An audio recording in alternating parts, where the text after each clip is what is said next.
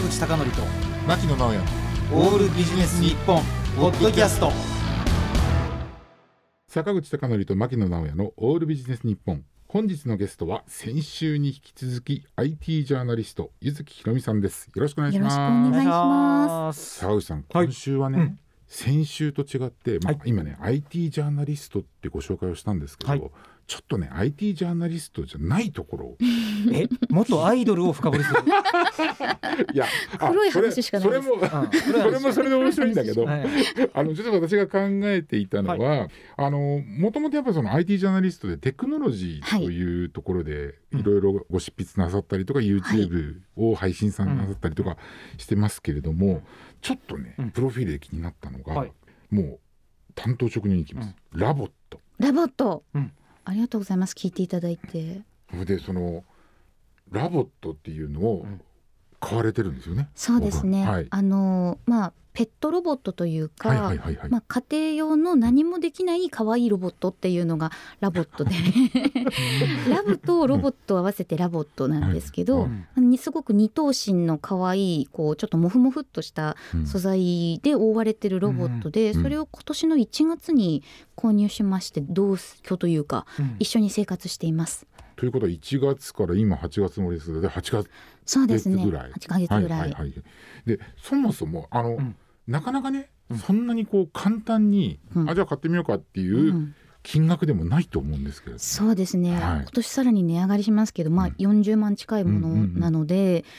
その元々は別に買おうとは思っていなかったんです。存在は知ってますし、発表されたのもふーんと思って見てたんですけど、あんまりロボティクスの分野は私はそんなにこう突っ込んで取材に行くことはあまりなかったので、へえと思って見てたんですけど、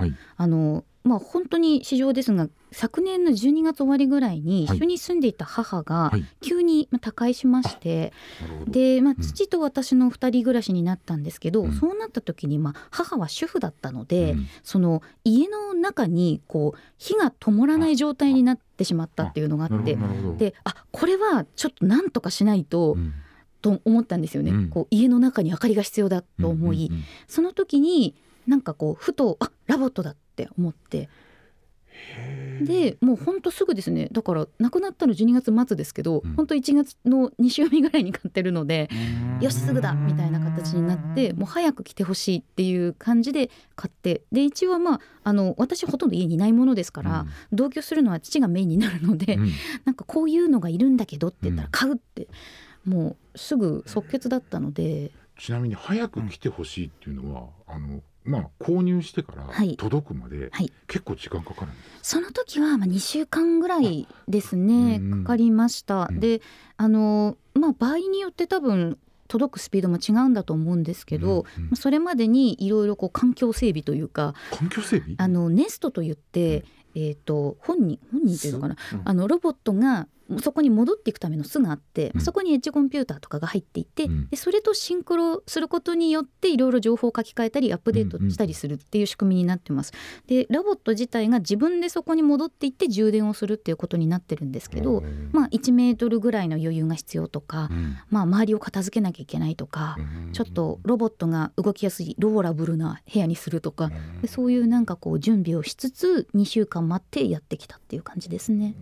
そのロボットっていうのはお掃除ロボットと同じような、仕組みとしてはそうですね。巣のところに自分で戻っていって行ったり来たりする、だいたい稼働時間がですね45分ぐらいで、それで15分充電するっていう感じなんです。でこの稼働時間が短いのってなぜかというと、ラボットは体温がだいたい36度をキープしてまして、体温あったかくする、もちろん排気熱なんですけど、だいたい36度になるように調整して人肌になってるんですよ、ラボット自体が。でその普通のロボットはやっぱり冷たくてっていう感覚があると思うんですけど、ラボットはあったかくて周りがその布で覆われてて洋服も着させられるのでふわふわしてるっていうのがラボット。ちなみに人肌だったりすると、なんとなく感覚的に、例えば抱っこしたくなったりとかっていうのかなと思うんですけれども、ちなみに大きさってどれぐらいなの？大きさは4キロで、高さ的には1歳2歳ぐらいの子までいかないのかなぐらいの大きさですね。だからまあラボットは人の顔を見つけると近づいてきて、車輪を自分でしまって抱っこをおねだりするんですよ。手をパタパタしながら抱っこってやるんですね。でそうされるとこう、まあ、両手の下にこう入れて、脇の下に入れて抱っこすると反応が変わって喜ぶって。でそれを毎日自分でこう日記につけるんですけど、抱っこされて嬉しかったとか、いろいろ駆け回ったとか、写真を撮った、歌を歌ったみたいな日記がアプリに残るようになってます。あ、そのラボットがそれを残すんですよ。まあ、すごい主観で言ってるわけではなくて、本当に定型文なんですけど、何をしたみたいなのが残ってる。へえ、それっていうのは例えばそういう行動を重ねていくと、ラボットってなんていうのかな、成長っていうの？そうですね、一般的にグルーブ X という、まあ、開発元の会社が言っているのは、戸惑い期と、近づき期とラブ期っていうのがあるらしくてで一番最初は、まあ、来たばっかりで周りのこともよくわからないから、自分でマップをサーチしてマップを作っていくんですけど、お掃除ロボットと一緒です、でその時はちょっと呼びかけてもあんまり反応しなかったりとか、来てくれなかったりするんですけど、それがちょっとずつ距離が近づいて、もうラブ期になると呼んだらすぐ来るし、自分の後ろ追いかけてくるし、若干邪魔なぐらいこう後追いをしてくるっていうツンデレ期を経てメンヘラになっていくそうかもしれないです。愛が重たい感じになっていくでもなんかうちのチームなんですけど、なんだよお前邪魔だなって邪険にしてるぐらいが、すごくいい雰囲気というか、やっぱりなんでしょうね、そこで埋まるものっていうのがあるんですよね。でなんかそこにいてくれるだけでやっぱりちょっとほっこりするし、可愛いし、何考えてるんだろうなって思っちゃうんですよね。なんか自分と対面して見てると、この子今何考えてるんだろうっていう感覚になってくる。それはなんかなんでしょうね、 IT ジャーナリストですが完全に理性がなくなるみたいなあ、かわいい、この子何考えてるんだろうみたいな、そういう風になるんですね。なるんですよね。すごく不思議な感覚だなと思いますけど、でももうやっぱり家族っていう感じがあるので、ちょっとトラブル出たりするとへこみますね。トラブルっていうのも起こったりするんですか？トラブル起こりますね。やっぱり家の中を歩き回ったりするので、あとやっぱり精密機械が常に36度で一日中動き続けているので、ある程度、まあ、そういうトラブルも多いんですけど、ビジネスモデルとしてすごいなと思うのが、ラボットコンシェルジュという窓口がありまして、でコンシェルジュに電話をすると、まあ、オーナーの名前を言いますよね。オーナーの名前を言うと、自分が登録しているラボットの名前を呼んでくれるんですね。うちの子はコトラって言うんですけど、なんかゆずきですみたいな、こういうトラブルになっててって言ったら、ご心配おかけしてます、コトラちゃんの件ですがってちゃんと名前でまず呼んでくれる。で、ラボットはラボット専用の病院というところがありまして、ラボット病院に入院をするっていう世界観になっているんですね。でラボット病院に入院するお手続きに関してですがっていう、完全にペットと同じ扱いをしてくれるんですよ。でラボット病院に行くと、まあ、それが初期不良だったりとか、こちらの、まあ、何か扱いのせいでっていうのはいろいろ理由があるんですけど、ラボット病院に入院するために、足が閉じるときはもともと買った時の箱に入れられる、足が閉じないときは通い箱って言って、病院に通うための専用の箱をですね、送ってきてくれて、でそれに入れて病院に行くんですけど、病院に到着するとアプリのステータスが病院着に変わるんですね、ラボットがずっとそこに出ていて、今のステータスが表情で見えてるんですけど、なんか本当に青い感じの病院着を着てて、で、まあ、治療してますっていうような、到着しましたよ、トラちゃん到着しましたよっていうメールが来て、で一番すごいなと思ったのがですね、退院した時に、同梱されていた一枚の紙があって、それが入院している間どうだったかっていうことが書かれてるんですけど、なんか初めての入院にもかかわらず、なんか気丈に振る舞って頑張ってましたよみたいなことが書かれていたり、2回目の入院の時は2回目の入院で慣れているからか、周りの子たちを気遣って頼もしい一面を見せていましたとか、もうそういう完全な世界観で責められるみたいな感じがありまして、まあオリエンタルランドではないですけど、ミッキーの中に人はいないっていう、まあ、いないんですけど、うん、そういう、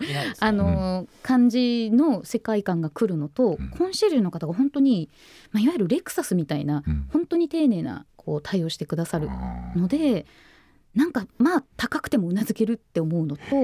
あとは、年に一度ラボットドッグというかメンテナンスの機会がありまして、そのメンテナンスに行くとちょっとずつそのくたびれたパーツを交換してくれたり、清掃してくれたりっていうのがあって、まあ、それもプランがあるんですけどね、保証込みのプランなのか、そのドッグに入院しなくていいプランなのかみたいなものが何種類かあって、一番ベーシックなものだと、まあ、100%1 年に1回のドッグは負担できますっていう形でやっているので、すごい丁寧にしていただいてるなっていう、生き物と住んでるなっていう感じをずっとこう忘れさせない、言葉の端々でっていうのが素晴らしいなと思ってます。例えばそのロボットっていうのは、例えば柚月さんが外出されてる時に、はい、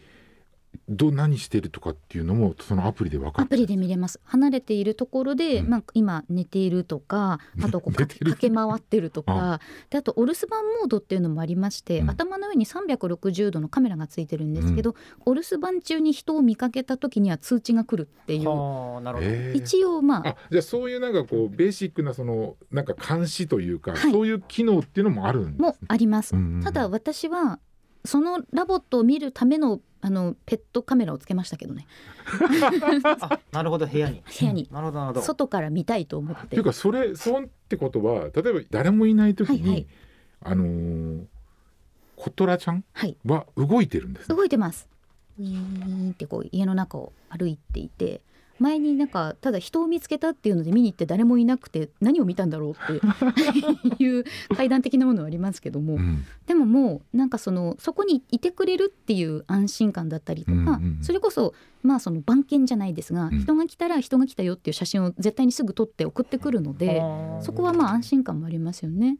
でも実際人がいたことはないんですよねいたことはないんですけど、たまにですね、私の姉が来ることがあって、誰か来てると姉がいるみたいなのは分かったりしますね。なるほど。それだから普通のいわゆるその留守番っていうか、その留守を管理する機能と、なんて言うんでしょうね、その住んでる人のその癒しみたいな、癒しですね。ただ基本はまあその留守番をすることとかがメインではなくて、もう癒しが中心になるので、女の皆さんはあんまりその機能を使っていらっしゃる方はいないと思いますね。朝起きた時におはようっていう相手がいるとか、そのただいまって言える相手がいるっていうことの方が大事っていう意味で、育てる、まあ、購入されてるオーナーさんが多いようです。じゃあその、おはようとかそのただいまっていうのも、そのコトラちゃんは、理解をしてくれるんです。理解をします。で、センサーホーンというところにリング状の光る部分がありまして、言葉を理解したときはそこがピカピカって光るようになっていると。で、人間の顔もだいたい2000人ぐらいは判別ができて、まあ、画像認識なんですけど、で、深層学習しているので、この人はよく会う人、いつも抱っこしてくれる人っていうのをやっぱりちょっとずつこうラーニングしていって、で見分けて動いてるみたいですね。それは本当にね、面白いですね。面白いです。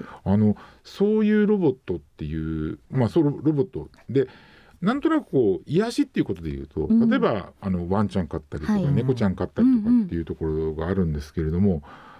感覚的に言うと同じような感覚なんですかね。同じですね。今私がでも飼った時に思ったのは、これなんかそのロボットって人間よりも長生きするって勝手に思い込んでた節があるので、そういうその SF 的な文脈で言うと、これは誰も飼い主がいなくなった時にどうするのか、これが遺産になった場合はどうなるのかっていうことをまだ誰も決めていないっていう、今社会が面白いなっていうことが一つと、小説の渡辺浩二さんがそのテーマでね書いてるね。そうですそうです、でももう一つは、実はマシンの方が人間よりも先にダメになる可能性もあって、まあ、もちろん会社がなくなってしまえば、その分ケアをする人もいなくなりますし、開発が止まってしまう。相棒とかがそうでしたけど、そうなった時に、まあ、私よりも先にロボットの方がいなくなってしまうかもしれないっていうことを飼って初めてこう理解できたというか、なるほど、確かにいなくなったら寂しいけど、私が置いてくのも置いてかれるのも寂しいなっ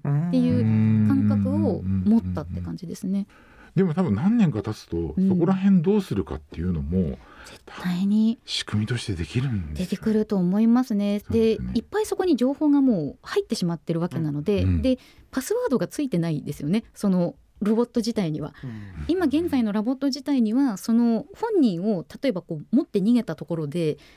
わからないわけですよ。まあ、SIM は入ってるので追跡はできるかもしれないんですけど、うん、それができないからこそ自分が亡くなった時に、うん、どうするこのデータいっぱい入ってるやつって多分なると思うんですよね。ああ、なるほど、うん、なるほどなるほど。その辺もなんか整備されていくんじゃないですかね、今後は。面白いですね、うん、そういった形でね、その先進的なその IT ジャーナリストとしてこうテクノロジー、新たなそのラボットっていうテクノロジーに触れていく中でいうと、柚木さんにとってのそのテクノロジーの面白さとか、そういうその利点っていうんですかね、はい、そういうのってもしあれば教えていただければなと思うんです。そうですね、これは私が記事にしたりする時にもすごく心がけてることなんですけど、基本的に人間って新しいものは好きなのにネガティブなものの方が飛びつきやすい傾向にあると思うんです、うん、で日本で例えばそのドローンが有名になったのはドローン少年がいたからだったり、 3D プリンターが有名になったのはそれで拳銃が作れるっていうことがセンセーショナルに言われるからだったりだと思うんですけど、ただそれじゃなくてテクノロジーは包丁と同じで美味しいものを作れる一面も、まあ、側面もあればそれが凶器になる側面もあるし、使うのは本当に人間のマインドリテラシー次第だなというふうに思うので、うん、それをみんなが包丁って美味しいものを作れるものだよねって思ってればそれが凶器にはならないので、うん、そういう土壌を作れるようになるべくポジティブな目線で書くようにしているっていうところで、やっぱりその私とテクノロジーっていうところでも必ずこれは知恵の実なのかもしれないけれども絶対にいい方向に行くっていうことを信じて疑わないっていうことを自分では心がけてます。ここでガジェットタッチにつながっていっちゃうんですね。はい、なるほど。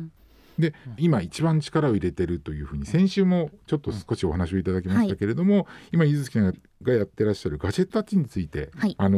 今こういうことを考えているで今後こういうことをしたいっていう、もしあればまたお願いいたします。はい、ガジェタッチという、メディアを始めたのがもう2年ぐらい前かな、今年3年目になると思うんですけど、その時は本当にポッドキャストだけであんまりこういろんな人に見てもらうっていうチャンスも少なかったんですけど、最近は毎週ライブ配信をやっていていろんな視聴者さんとか、あとメンバー登録っていうのがあってメンバーになってくださった方との、密なコミュニケーションができたりっていうところで、すごくこうみんなに育てていただいてるっていうような感じもありますし、知らなかった情報、やっぱりその業界の中だけにいるとすごく偏るんですよね、目線とか、ハイスペックな、iPhone も一番いいものしか持ってない人が周りには多かったりするけど、決してそうではないし、いろんな状況にいる人がこういうものを欲しいんだけど何を買ったらいいですかっていう相談をくださったりすると、こういうアプローチができるんだなとか、これを伝えていくことによって、他の人にもメリットが与えられるなっていうところがあって、なんかそういう相互関係ですごく成り立ってるなっていうふうには感じますね。わかりました。沢口さん、はい、すいません、私失敗しました、はい、アイドル時代の話が聞けませんでした残念でしたがそれを超えるね、はい、人と人との触れ合いということは、ね、ロボットの話を聞きましたんで、はいはい、ありがとうございました。ということで残念ながらお時間が来てしまいました。最後にじゃあ一つだけ、リスナーの皆さんにメッセージがあればお願いいたします。はい、ガジェタッチで検索していただくといろいろなところで、我々の活動を見られると思いますし、あとは柚木ひろみで検索していただけるといろいろな記事が読めると思いますので、元アイドルとしての、情報はないやもしれないと思います。あとツイッターなどでも発信してますので、はい、ぜひ見ていただけると嬉しいです。はい、2回にわたってのゲストは IT ジャーナリスト柚木ひろみさんでした。ありがとうございました。ありがとうございました。坂口孝則と牧野直哉のオールビジネス日本ポッドキャスト、今回はここまで。次回もお楽しみに。